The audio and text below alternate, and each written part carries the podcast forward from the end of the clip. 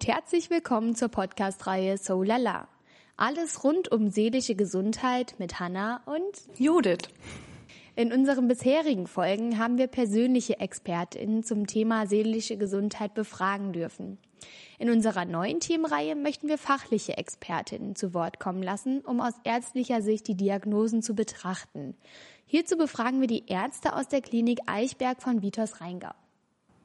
Ja, und heute haben wir die Frau Richter da. Also herzlich willkommen. Vielen Dank, dass Sie sich bereit erklärt haben, unsere Fragen zum Thema Schizophrenie zu beantworten. Also heute in dieser Folge geht es um Schizophrenie und wir freuen uns darüber mehr zu erfahren. Aber bevor wir loslegen, würde ich mich freuen, wenn Sie sich einfach kurz vorstellen. Ja, vielen Dank. Mein Name ist Sonja Richter. Ich bin Fachärztin für Psychiatrie und Psychotherapie und jetzt seit April hier auf dem Eichberg äh, auf der Akutstation als leitende Ärztin tätig. Ähm, auf der Akutstation sieht man immer ein ganz buntes Mischbild verschiedenster Diagnosen. Ähm, aber was wir auch tatsächlich sehr, sehr häufig auf der Akutstation behandeln, sind eben die Schizophrenien oder die schizophreniformen Störungen, ähm, dieses äh, ganze Sammelsurium, was da so ein bisschen drunter gefasst wird. Und ähm, ja, das macht äh, in der, die meiste Zeit ziemlich viel Spaß. Alles klar. Ja, prima. Das ähm, klingt vielversprechend. Also wir steigen jetzt dann einfach direkt ins Thema an. Sie haben schon gesagt, es ist vielschichtig, aber könnte man irgendwie runterbrechen, woran man die Schizophrenie erkennt? Was sind Erkennungsmerkmale oder wie verläuft die Krankheit? Können Sie dazu was sagen? Genau. Also bei Psychosen im weiteren Sinne handelt es sich um, um eine veränderte Wahrnehmung der Welt, wie wir sie alle ja betrachten. Ja? Äh, Menschen äh, mit einer Schizophrenie im Speziellen haben ähm, ganz oft eben so ein Erleben, dass ähm, die Welt sich gegen sie verschworen hat, dass da Dinge vorgehen, ähm, die sie nicht so richtig gut erklären können, ähm, dass zum Beispiel das Auto, was an der Ecke steht, wegen ihnen da steht und dass da vielleicht jemand drinnen sitzt, der sie ausspionieren soll. Ganz häufig ist bei Schizophrenien auch ein akustisches Stimmenhören. Also die Menschen haben das Gefühl, jemand spricht mit ihnen oder über sie. Das kann ganz verschiedene Formen annehmen. Manche empfinden das als angenehm, weil das freundliche Stimmen sind. Andere sagen, ähm, das sind Stimmen, die mich beleidigen, die mich runtermachen. Oder sagen sogar, das sind Stimmen, die mich äh, zum Suizid auffordern. Ne? Und ähm, wenn, das, wenn das lange besteht, äh, fällt es den Leuten auch ganz oft immer schwerer, ähm, diesen, diesen imperativen Stimmen, die ihnen Befehle geben, da irgendwas entgegenzusetzen, sodass dann eben dann häufig ähm, solche Suizidversuche auch dadurch entstehen, weil das eben als quälend empfunden wird. Weitere Dinge, die auftreten können bei einer Schizophrenie, sind so ein Gefühl, dass andere irgendwas mit den eigenen Gedanken anstellen können, Gedanken eingeben oder entnehmen können, die irgendwie verändern können ähm, oder auch andere veränderte Sinneswahrnehmungen die seltener sind als das Stimmenhören, also dass man Dinge sieht, die da eigentlich nicht sind, ähm, auch dass man Dinge riecht, also so ein verbrannt riechen äh, beschreiben manche Leute oder dass es nach Müll riecht. Ähm, oder manche Leute berichten auch, die fühlen sich so, als ob ähm, irgendjemand was äh, in ihrem Körper macht. Also dass sie bestrahlt werden, ähm, irgendwie vom Nachbarn, der ihnen was Böses will. Ähm, oder dass äh, irgendwas, irgendwelche äh, Tiere unter der Haut krabbeln. Das nennt sich dann Dermatozonwahn. Also es ist wirklich ein ganz vielgestaltiges Bild, was aber immer damit einhergeht, dass die normale Wahrnehmung der Welt um uns herum äh, nicht mehr gut funktioniert. Und gibt es einen bestimmten Auslöser, der die Erkrankung hervorheben kann? Oder wie tritt das auf und wann? Also im Endeffekt kann jeder von uns eine Psychose entwickeln. Ne? Psychosen entwickeln sich aus, aus unterschiedlichen Gründen heraus. Äh, immer mitbeteiligt ist das Gehirn.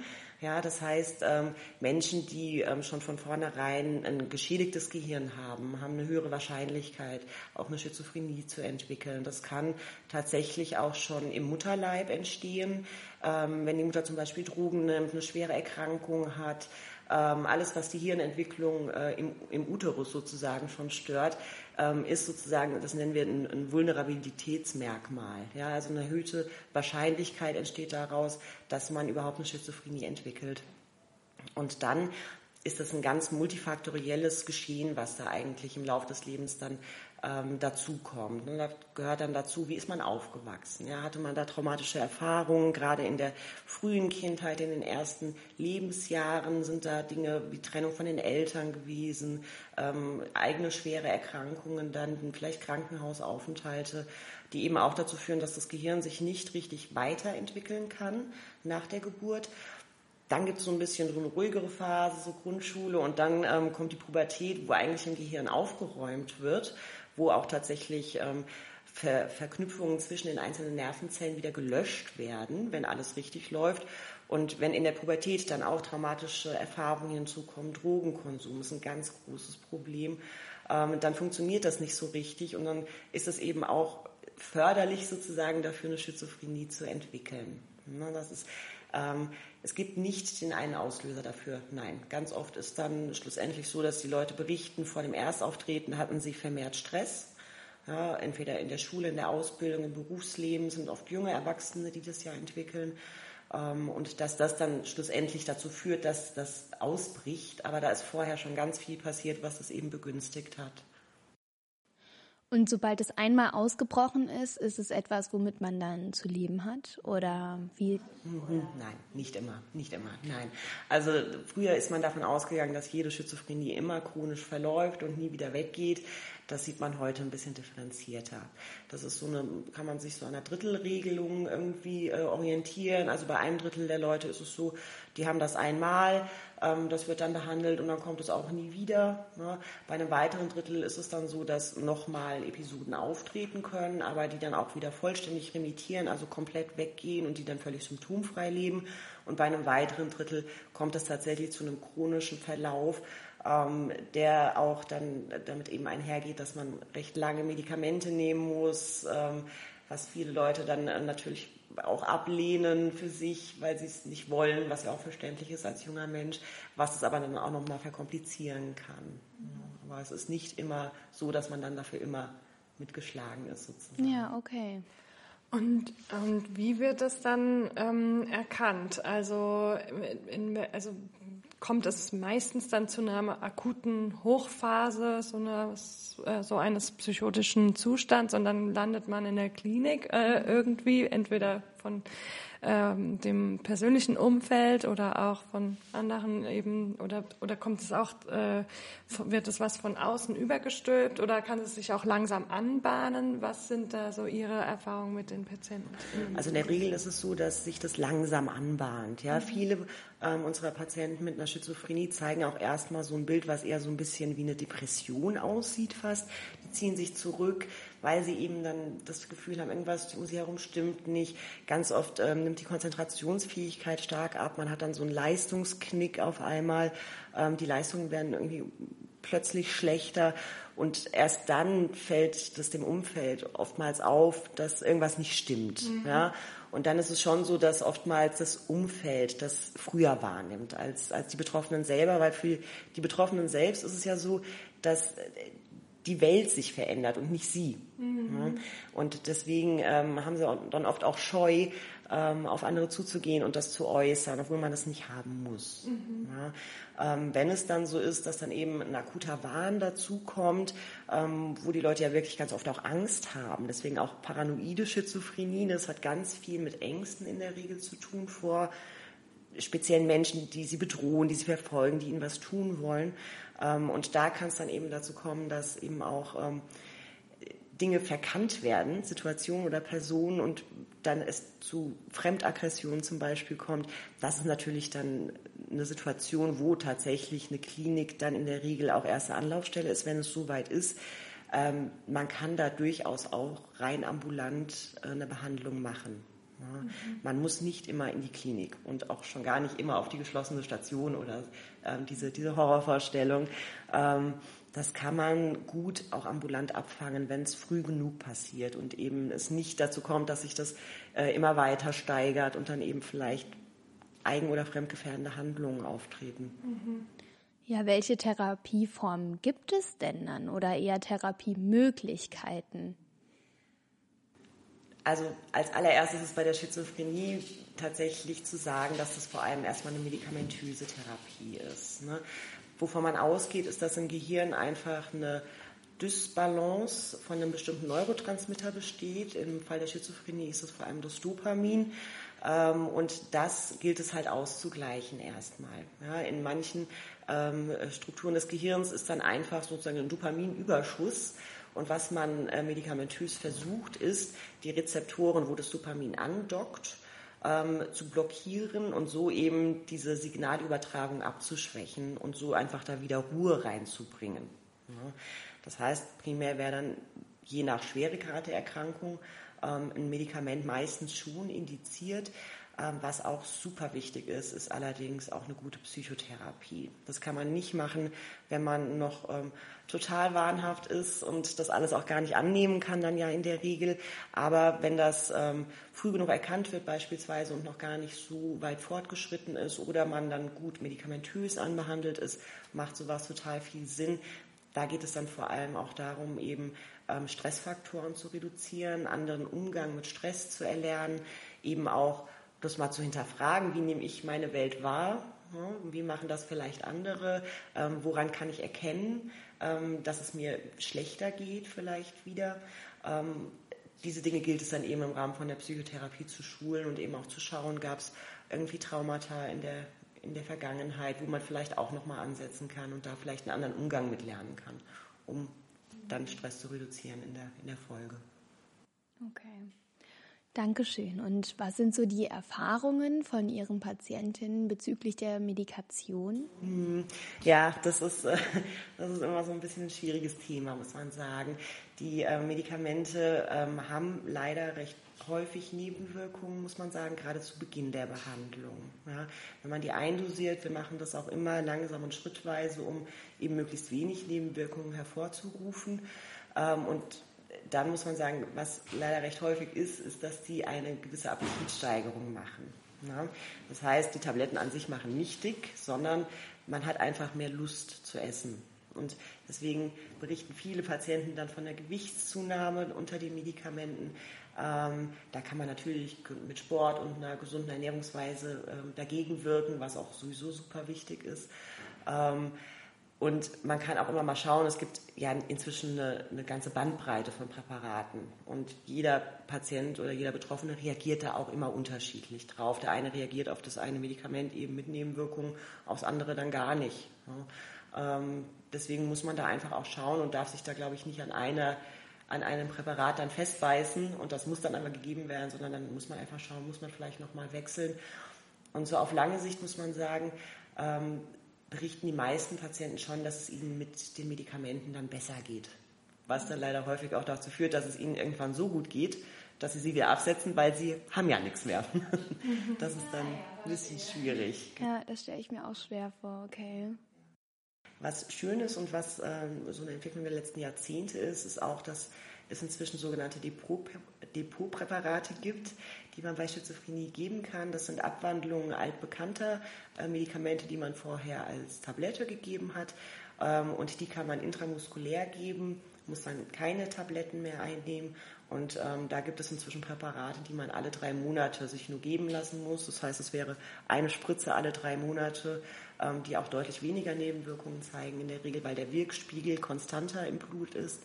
Ähm, und das äh, empfinden viele Patienten als sehr, sehr angenehm und sehr komfortable Lösung auch. Mhm. Also ist es in diesem Fall, in dem Fall der Schizophrenie schon auch so, dass das ähm, dann auch was Dauerhaftes werden kann. Also die Medikation kann zum Teil des Lebens werden, dass man, dass man eben auch dann stabil bleibt und nicht nochmal in so einen psychotischen Schub. Also ja, kann, muss aber nicht, ganz klar.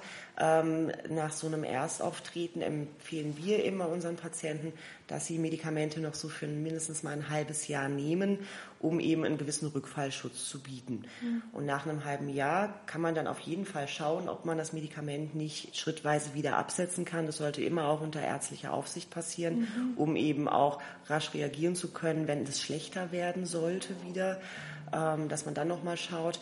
Ähm, und wenn das dann häufiger auftritt, muss man sagen, macht es schon Sinn, sowas dann auch längerfristig einzunehmen. Das muss man sich dann so ein bisschen vorstellen wie jemand mit einem hohen Blutdruck, der halt auch immer ein Medikament nehmen muss, ähm, sonst kommt der hohe Blutdruck halt wieder. Ja. Das ist, Ähm, dadurch, dass es halt viele junge Leute betrifft, natürlich schwierig und das verstehe ich auch, dass mhm. viele dann Probleme mit haben, da jetzt langfristig was nehmen zu müssen. Ähm, es ist aber für die Lebensqualität ganz wichtig, auf mhm. lange Sicht gesehen, dass man da ähm, dann doch vielleicht lieber ein Medikament nimmt und ein normales Leben leben kann, statt immer wieder in der Psychose drin zu sein, wo man dann in der Regel auch nicht arbeiten kann, wo Beziehungen dann oftmals nicht mehr funktionieren und ganz viel kaputt geht, leider mhm. auch. Und da haben Sie auch noch mal was angesprochen, was ich auch wichtig finde, ähm, die auch immer mal wieder mit Betreuten zu ähm, also zum Vorschein kommt, dieses Thema ist dann direkt abzusetzen, wenn man sich nicht gut mit der Medikation fühlt. Ne? Ähm, können Sie dazu noch mal sagen, ähm, es ist ja wohl wichtig, dass man das eben schrittweise runter äh, schraubt. Ganz ne? genau, ganz genau. Also auf gar keinen Fall solche Medikamente auf einmal absetzen, das ist äh, immer eine schlechte Idee, ja, weil das Gehirn sich natürlich auch an so ein Medikament gewöhnt ne, und da eben auch äh, Umbauprozesse sozusagen stattfinden als Reaktion auf das Medikament. Ja. Ähm, und wenn man das dann auf einmal wegnimmt, ähm, herrscht im Hirn einfach sofort wieder ein Riesenchaos. Ähm, und das ist dann ganz, ganz schwierig, ähm, das dann wieder in, in Ordnung und in die Reihe zu bringen. Ne? Mhm. Deswegen, wenn man ein Medikament nicht gut verträgt, ähm, irgendwelche Nebenwirkungen hat, mit denen man gar nicht zurechtkommt, sowas ruhig offen ansprechen. Da ist einem keiner böse oder irgendwas, sondern da muss man einfach dann zusammen gucken, dass man es gemeinsam umstellt. Das ist auch nicht so ein Problem in der Regel. Mhm. Ja, aber wenn, wenn auch der ambulant behandelnde Arzt es zum Beispiel nicht weiß, ähm, kann das nicht verändern. Mhm. Wir können leider immer noch nicht in die Köpfe gucken. Ja, das stimmt. Und gibt es irgendwelche Alternativen zur regulären Medikation?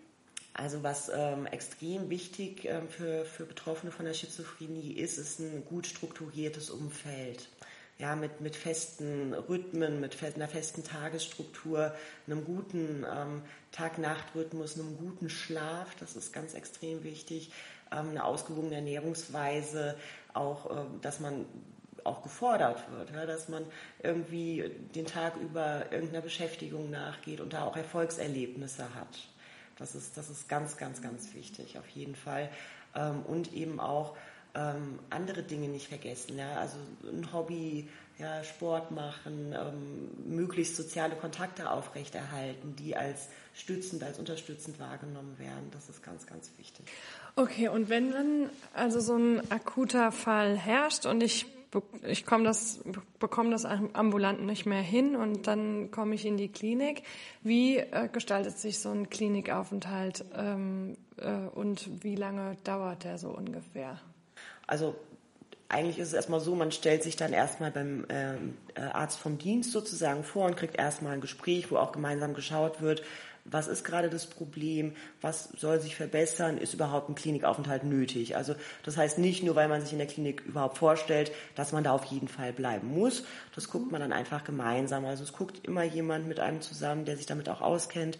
Macht es jetzt Sinn? Was können wir anbieten? Und kommt man da zusammen? Ja.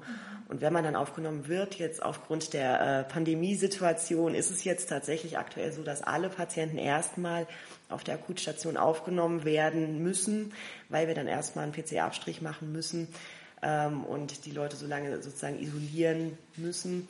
Wir hoffen, das ändert sich demnächst auch mal wieder, ähm, sodass man zumindest erstmal auf der Akutstation, die auch eine Tür hat, die in der Regel zu ist, sich befindet. Diese Tür äh, kann man natürlich öffnen. Ja, je nachdem, wie gut oder schlecht es jemandem geht, ist man da nicht komplett eingeschlossen. Ja. Und dann wird geschaut, was ähm, soll gemacht werden, was muss besser werden. Ähm, wenn man dann eine medikamentöse Einstellung anstrebt, ähm, dauert das tatsächlich ein bisschen. Ja, und dann ist es individuell so ein bisschen unterschiedlich, wie der Ausgangszustand auch ist ähm, und wie schnell und wie gut man auf die Medikamente reagiert, ob man Nebenwirkungen hat. Ähm, in der Regel muss man so mit mindestens mal zwei Wochen rechnen. Ja, das muss dann auch nicht komplett auf der Akutstation passieren. Das kann dann auch auf die offene Station gehen ähm, oder sogar in die Tagesklinik. Ähm, aber circa zwei Wochen stationär ist schon empfohlen, einfach weil dann auch ganz viel Diagnostik noch gemacht wird, um alternative Ursachen für eben dieses veränderte Erleben auszuschließen, was ganz wichtig ist. Und wie ist es da? Also aus meiner Erfahrung als Sozialarbeiterin kann ich auch berichten, ähm, oder man hört es ja auch, äh, dass äh, in so höchst psychotischen ähm, Schüben man ja gar nicht so richtig an die Person rankommt. Ähm, dass man gar nicht so richtig ähm, die Person also auf, auf einen gehört wird. Ne? Also dass, dass die Zumacht in ihrer eigenen Realität ist. Ähm, das ist, ist das dann schon auch häufig bei der Schizophrenie und äh, wie geht man da dann vor? Was machen die Ärzte dann? Ja, ja. Also ja, natürlich, diese Zustände gibt es, wo einfach das, äh, der Bezug zur Realität so weit schon weg ist und die Leute sich teilweise auch so bedroht fühlen, dass man überhaupt gar keinen Fuß mehr in die Tür kriegt und die auch nicht mehr überzeugen kann, in die Klinik zu gehen, einfach mal für ein Gespräch vielleicht auch erstmal wenn es dann so weit kommt, dass man wirklich denkt, okay, das nimmt jetzt Ausmaße an, die gefährlich sind, ähm, da hilft dann tatsächlich manchmal nur noch die Zwangseinweisung. Ja, das läuft dann in der Regel so ab, dass ähm, eben Angehörige oder nahestehende Personen tatsächlich die Polizei informieren, dass eben ein Mensch da in, in der Lage ist, dass er eigentlich ärztliche Hilfe benötigt, es aber gerade nicht einsehen kann, dass er die braucht ähm, dann kommt die Polizei und macht sich natürlich erstmal selber ein Bild. Die holen dann in der Regel auch den Rettungsdienst dann hinzu, ähm, wo dann eben abgewogen wird, ähm, ist das jemand, den man jetzt vielleicht wirklich gegen seinen Willen in die Klinik erstmal bringen muss. Ähm, wenn das dann gemacht wird, ähm, stellt die Polizei dem Arzt von Dienst äh, diesen, diesen Betroffenen dann vor. Ähm, auch da erfolgt natürlich ein Gespräch. Der Arzt macht sich dann ein eigenes Bild erstmal und ähm, versucht natürlich, wenn er die Notwendigkeit sieht, auch den Betroffenen dann nochmal davon zu überzeugen, doch da zu bleiben. Manchmal klappt das dann auch doch, ähm, dass dann da doch eine Einsicht ist, dass irgendwie ja was nicht richtig läuft. Ähm, und dann bleiben die Leute auch ganz oft freiwillig, wenn der Arzt meint, ähm, das äh, geht jetzt ambulant nicht mehr, das ist wirklich gefährlich. Ähm, und der Betroffene weigert sich dann immer noch, kann auch der Arzt eine vorübergehende Unterbringung erstmal aussprechen. Das ist dann immer erstmal für einen Tag, maximal 24 Stunden. Und dann muss ein Richter vom Amtsgericht kommen, ähm, diesen Menschen anhören, was der auch zu sagen hat, ganz wichtig, äh, und seine Meinung zu hören. Und ähm, entscheidet dann, muss derjenige oder diejenige noch in der Klinik bleiben, äh, ja oder nein. Und kann dann auch eine weitere Unterbringung bis zu maximal sechs Wochen aussprechen wobei es sich da immer um, um längst mögliche Zeiträume handelt. Wenn dann vorher nach zwei Wochen beispielsweise gesagt wird, das brauchen wir nicht mehr, dann ähm, teilen wir das dem Gericht mit und dann wird das auch vorher aufgehoben, wenn das nicht weiter notwendig ist. Mhm. Okay, also so zwischen zwei bis sechs Wochen kann so ein Klinikaufenthalt dann. Genau, äh, genau. Teilweise auch länger. Ähm, das sehen wir ganz oft tatsächlich bei Menschen, die schon sehr, sehr lange diese Erkrankung haben, die halt sozusagen chronifiziert sind, ähm, immer wieder die Medikamente absetzen, dann wird es irgendwann sehr, sehr schwierig, das irgendwie noch zu beeinflussen, das psychotische Erleben. Ähm, und dann kann es auch mal noch länger dauern, muss man sagen. Mhm. Deswegen gilt es da, möglichst frühzeitig in eine Behandlung zu gehen und die auch konsequent durchzuführen, um mhm. eben diese Chronifizierung zu verhindern. Ab wann spricht man genau von einer Chronifizierung? Da gibt es jetzt nicht so harte Kriterien zu, muss man sagen. Ähm, wenn das über mehrere Jahre besteht und es immer wieder zu psychotischen Episoden kommt oder eventuell auch sogar unter Medikation ähm, sich sozusagen das Zustandsbild weiter verschlechtert, ähm, spricht man da von der Chronifizierung. Das geht dann oftmals eben auch mit einem deutlichen kognitiven Abbau leider auch einher. Ähm, weil das äh, viele Dopamin im Hirn, um es vereinfacht zu sagen, das Hirn tatsächlich kaputt macht einfach. Also das wenn man das nicht gut behandelt und nicht konsequent behandelt, geht da einfach immer mehr Gehirn kaputt auf die Dauer. Ähm, und das führt dann eben dazu, dass das stark behindernd auch sein kann irgendwann und auch ein normales Leben dann vielleicht nicht mehr möglich ist. Und dann eben eine Heimunterbringung oder irgendwie solche Dinge im Raum stehen, dass die Leute da halt sehr viel Unterstützung benötigen. Ja, genau, da das, ähm, sind, spreche ich auch, ähm, oder hat schon meine Erfahrung gemacht, da äh, gibt es ja schon auch die Möglichkeit, dass sich das dann so gefestigt hat, dass das aber, dass man damit leben kann. Ne? Der, der ähm, psychotische Zustand ist quasi dauerhaft, auch mit Medikation, aber trotzdem lässt sich ja dann auch mit leben. Ne? Also vielleicht nicht unbedingt auf dem ersten Arbeitsmarkt und dann äh, und eine Vollzeittätigkeit, aber die kann sich ja, also diese psychotischen Zustände können sich ja auch so chronifizieren, dass man trotzdem, dass es aber nicht so akut ist, dass man selbst oder fremdgefährdend wird, sondern dass man auch damit leben lernt. Das finde ich nochmal eine interessante ähm, eine interessante Sache, gerade bei so Älteren. Genau, ja, ganz genau, ganz genau. Also gerade Ältere, da sehen wir es ja dann häufiger, die diese jahrzehntelangen Verläufe haben, wo dann immer ähm, so ein bisschen psychotisches Erleben noch besteht, die aber auch ähm, gelernt haben, irgendwie sich da in dieser für sie veränderten Welt einzurichten. Ähm, und dann wird eben individuell geschaut, ähm, wie, wie geht es diesem Menschen, was braucht er an Unterstützung. Ähm, und dann wird eben geschaut, dass man individuell ein gutes Konzept äh, erarbeitet, ne, was ähm, eben auch bedeutet, vielleicht in einer, in einer Werkstatt arbeiten oder eben schauen, was, was überhaupt noch möglich ist. Ne? Ähm, Geht es in der eigenen Wohnung mit einem betreuten Wohnen äh, oder muss da ein Heim her? Da gibt es ja eine ganze Bandbreite inzwischen an, an Möglichkeiten und das wird ja auch noch immer differenzierter, was, äh, was ich auch richtig gut finde. Ja, ich finde, das gibt auch so eine, eine Aussicht so ein bisschen und ist keine, keine Ausweglosigkeit. Das Leben ist vorbei und, ne, sondern das ist ja, es, man, mit äh, den Krankheiten kann man ja auch leben lernen und so eben auch mit der mit der Schizophrenie. Absolut, absolut. Wir haben ja auch ganz viele Menschen, die wir hier behandelt haben, die dann ähm, ein weitgehend normales Leben mit Familie und, und Kindern und Arbeit führen. Ähm, das ist kein äh, sozusagen Todesurteil äh, fürs, fürs äh, Leben. Und wenn der Betroffene dann bereit ist, eine Psychotherapie zu machen, um welche Form der ähm, Psychotherapie handelt es sich dann in der Regel? Ja, bei Schizophrenien würde man da am ehesten eine Verhaltenstherapie empfehlen, weil eben ähm, diese eher psychoanalytischen, äh, tiefenpsychologischen Verfahren ähm, ja sehr viel auch mit ähm, dem eigenen Erleben zu tun haben. Und da sagt man bei Patienten mit einer Schizophrenie, dass es nicht so günstig einfach ist. Ähm, deswegen wäre da eine Verhaltenstherapie jetzt das primäre, ähm, die primäre Therapieform, die man da empfehlen würde. Mhm, okay. Und wie lange dauert die so in der Regel? Das ist individuell so ein bisschen unterschiedlich. Das kann sein, dass da ähm, das ein paar Monate äh, gemacht wird und dann wird gesagt, das ist jetzt erstmal soweit in Ordnung. Ähm, und dann kann man auch nach einem Jahr oder was nochmal so ein paar Booster-Sitzungen machen. Andere Patienten äh, profitieren da auch sehr von, wenn das länger gestreckt wird, sozusagen, und auch äh, teilweise über Jahre gemacht wird. Das muss dann eben auch mit der Krankenkasse immer geklärt werden, was dann da möglich ist und äh, was da auch unterstützt wird. Aber auch da lassen die Krankenkassen oftmals mit sich reden und dass man da individuell mit dem Patienten schauen kann, was, was können wir noch machen. Okay. Ja, danke schön. Haben Sie noch irgendetwas auf dem Herzen, was Sie zu dem Erkrankungsbild Schizophrenie gerne loswerden möchten?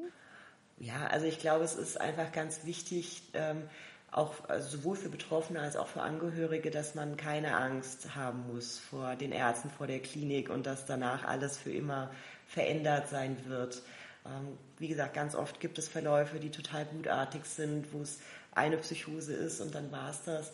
Wenn man sich dann eben an bestimmte Verhaltensregeln hält, wie keine Drogen nehmen zum Beispiel, was ganz, ganz wichtig ist in, in diesen Fällen und eben mal zumindest eine Zeit lang äh, konsequente Medikation einnimmt, hat man gute Chancen, da auch gut wieder rauszukommen und dann einfach ganz normal sein Leben weiterführen zu können.